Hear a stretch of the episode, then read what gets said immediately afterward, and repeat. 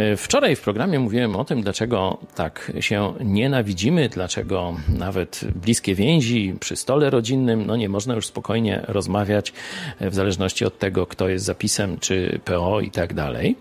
Ale dzisiaj chciałem pójść troszeczkę głębiej. Dlaczego tak łatwo udało się nas e, podzielić? Dlaczego tak silne wręcz emocje, aż no, coś więcej, nienawiść zapanowała między no, dwoma obozami e, Polaków. I myślę, że odpowiedź leży w e, sferze, w której byście się w ogóle nie domyślali.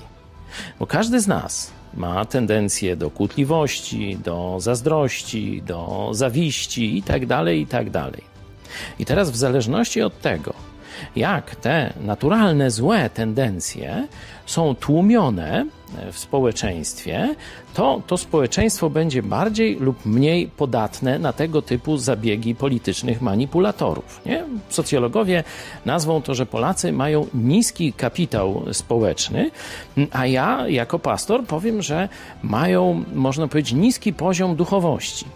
I jeśli mają niski poziom duchowości, to odwołują się do swoich grzesznych, czyli naturalnych skłonności. No, list do Koryntian, kto by chciał sobie pierwszy list do Koryntian, pierwsze trzy rozdziały, to tam więcej będziecie mieli o człowieku naturalnym, czyli zmysłowym i o człowieku cielesnym, który właśnie daje się w ten sposób podpuszczać i e, no, na, na, później grzeszy w przestrzeni publicznej. Dlatego lekiem na to, byśmy się przestali nienawidzieć, byśmy się przestali dawać napuszczać na siebie.